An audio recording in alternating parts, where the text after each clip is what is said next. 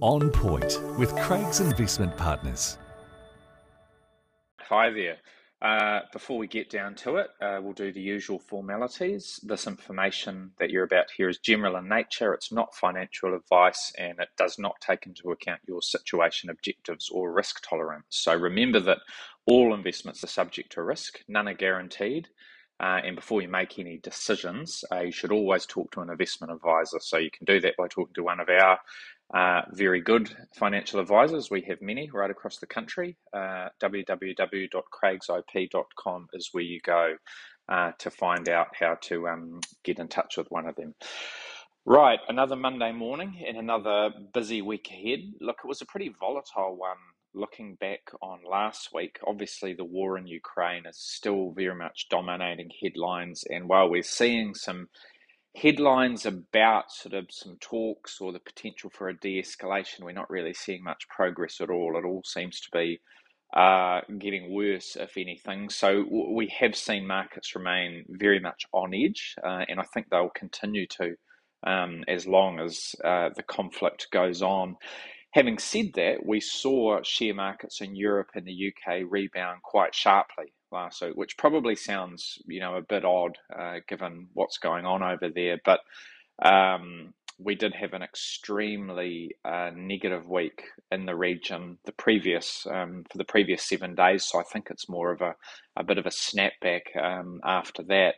In the US, it was wasn't such a, a positive story for markets. The S and P 500 was down just shy of 3%. Now it's down uh, just shy of 12% year to date the Nasdaq, which which has a lot more tech shares, and they've been a lot more sensitive to ups and downs this year, fell harder. It was down three and a half percent, and it's down just under eighteen percent uh, this year. And compared to its high that it reached back in November, uh, it's down a little more than twenty percent, which makes it officially in that bear market territory. Um, a correction sort of threshold is generally considered to be a, a 10% decline. So there's lots of markets around the world that are in correction territory, um, including New Zealand, including the S&P 500, including a few others.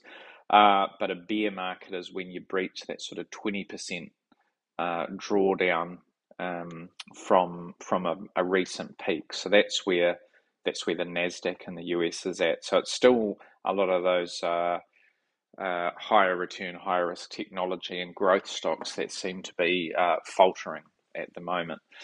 Uh, the Aussie market probably one of the bright spots. The Aussie market actually fell only 0.4% last week, and this year it's only down 3.8%. So barely at all. And we've seen the same from the UK. Uh, the UK share market is only down 3.1% this year. So I guess uh, the reason those two markets probably stand out uh, from others is just to do with the types of companies that are listed on them. Uh, Australia and the UK have a lot of um, energy companies, uh, mining and materials companies, and of course, a lot of those types of businesses are benefiting from the higher commodity prices that we're seeing, whether it's oil, whether it's you know all the other sort of um, uh, commodities that that Australian miners like BHP and Rio and others uh, dig out of the ground and sell around the world. So, uh, because of that, they're performing very well. Um, in contrast to the United States, as an example, where the tech sector is, you know, by some margin the biggest sector, uh, and things like energy and materials are, are much um, smaller. So, uh, a lot of the ups and downs you're seeing at the moment is just to do with what type of companies dominate your market. All right. Looking ahead, uh, it's it's as always uh, going to be an interesting week, uh, starting with what's happening on, on the global front. Uh, outside of the Ukraine, it'll be very much all about central banks this week. So, three of the world's biggest central banks are meeting and making decisions on interest rates.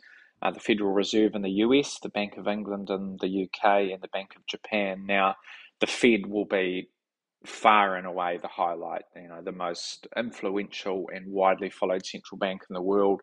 And this week's meeting will be um, extremely fascinating to watch. It's a two-day meeting, so they, they have it on through throughout Tuesday and Wednesday in the US. Uh, the outcome will be announced at 7 a.m. in New Zealand on Thursday morning, uh, and then there'll be a press conference to follow. This one is going to be very interesting because the Federal Reserve is expected to raise uh, its policy rate, you know, its version of the OCR, uh, for the first time since 2018. So at the moment, um, the upper bound of their range, they, they give a target range just rather than a rate.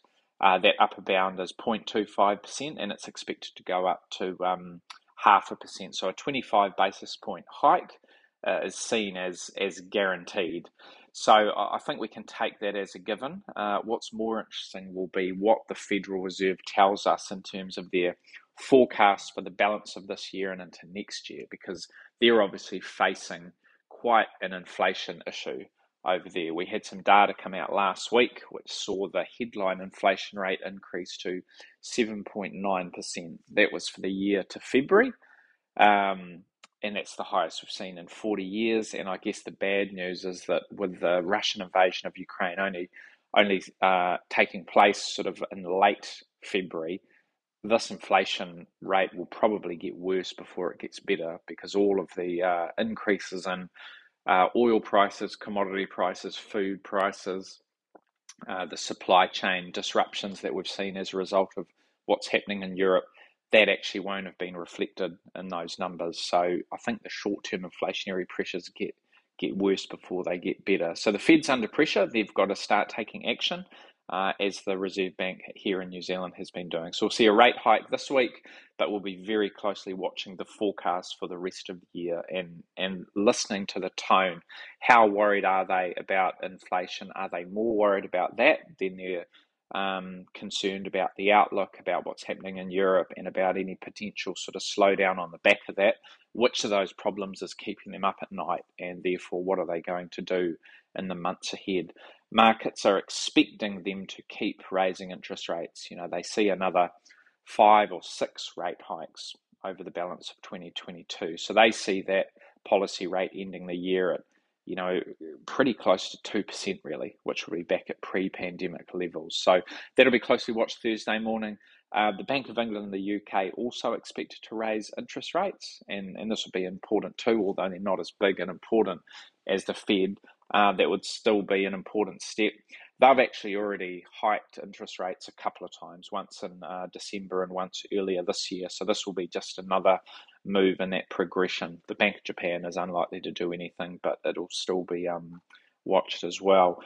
So those are the those are the key things to look out for on the global front, and I think um, that Fed Fed meeting in particular will be a big driver of how markets perform because markets are really interested to know whether um, you know which of those factors is, is going to be more dominant this year the the nervousness about inflation and the um, reaction from central banks, and that obviously matters for stocks and bonds and housing and so forth because of interest rates, uh, or the sort of uncertainty that you're seeing um, out of the Ukraine and whether that's enough for uh, the Fed and others to just pause and go a little bit slower. I suspect, I suspect they'll box on just because the inflation rate is so high. Here in New Zealand, uh, we've got a housing market report coming out uh, later this morning. By the time you listen to this, it'll probably um, already be released, but I'm pretty confident to say that uh, it will show uh, a little bit more weakness in the housing market. We've seen seen a couple of months of weakness um, come through, and that's partly due to the the new sort of uh, Credit Contracts Act. Even though the government's looking at maybe maybe fixing some of the issues with that, you know, they didn't they didn't sort of get that completely right. But I think the bigger story is what you're seeing with mortgage rates uh, and confidence, really. So you look at the one year mortgage rate. Back in the middle of last year, it was 2.2%. Today, it's pretty much 4%. So that's a big increase. Um, and uh, I, I, think it'll go higher uh, as the OCR progresses through the year and rises, you know, I think the mortgage rate quite easily be um, close to 5% sort of at the end of this year, the one year rate that is, and then it'll keep going up too if the RBNZ raises the OCR as it is planning to do throughout 2023. So uh, higher interest rates, more expensive money just makes it harder to you know you can't borrow as much for the same sort of income the banks won't lend quite as much which means you've got less firepower when you're out there buying a house and if you already own a house uh, when you're going to refix your mortgage you'll just be faced with a higher higher interest bill, uh, which just takes more money out of your pocket, which means you've got to curb your spending. So for me, everything points to uh, a softer housing market, which is probably a good thing because prices just got completely out of hand, sort of um, in the wake of COVID with, with all the QE and all the very low interest rates. So it's it's not a bad thing, but it will it will slow the economy down a little bit. Dairy prices will get another auction uh, out on Wednesday morning, and dairy prices just been going up extremely strongly this year. Uh, and I, I, would say the the short term uh, pressure is probably to the upside, given what you're seeing out of um, Ukraine and Russia, how important they are for things like the global wheat trade, for um, other sort of uh, agricultural commodity costs, costs and food prices. So I would say that there's a chance that we see further increases, um, which is obviously not great in, in terms of the reasons that you're seeing some of that come through, but uh, that is obviously a positive for the agricultural sector here and, and what farmers are earning, which is good for us as a nation, given that there's lots of uncertainty elsewhere. December GDP report, this will be out on Thursday, I think, and um, this is the December quarter. So, look, it's sort of old news, to be honest. Um, times moved on from what was happening in October, November last year. So, it'll look good, it'll look solid because the previous quarter was pretty weak. Um, the previous quarter was impacted by that Delta outbreak. We had quite a harsh lockdown in August, September, particularly in Auckland. So this one will show a snapback from that. But look, it's it's not going to help us figure out what's going on um, over the coming months. So I think it'll be it'll be fish and chip wrapping pretty quickly. But uh, nonetheless, uh, still quite interesting to watch. Um, so that's it for the week ahead. Lots going on. Uh, interest rate markets, share markets, housing markets, uh, central bank policy, all likely to be in focus, and obviously the highly uncertain situation um, and tragic situation that we're seeing in, in Ukraine will also uh, dominate things. So let's let's hope that we get uh, a bit of a de-escalation at some point on that front, and that um, uh, things calm down in that part of the world. Other than that, enjoy your week. Um, thanks for listening, and we'll talk again soon. For more insights, visit craigsip.com.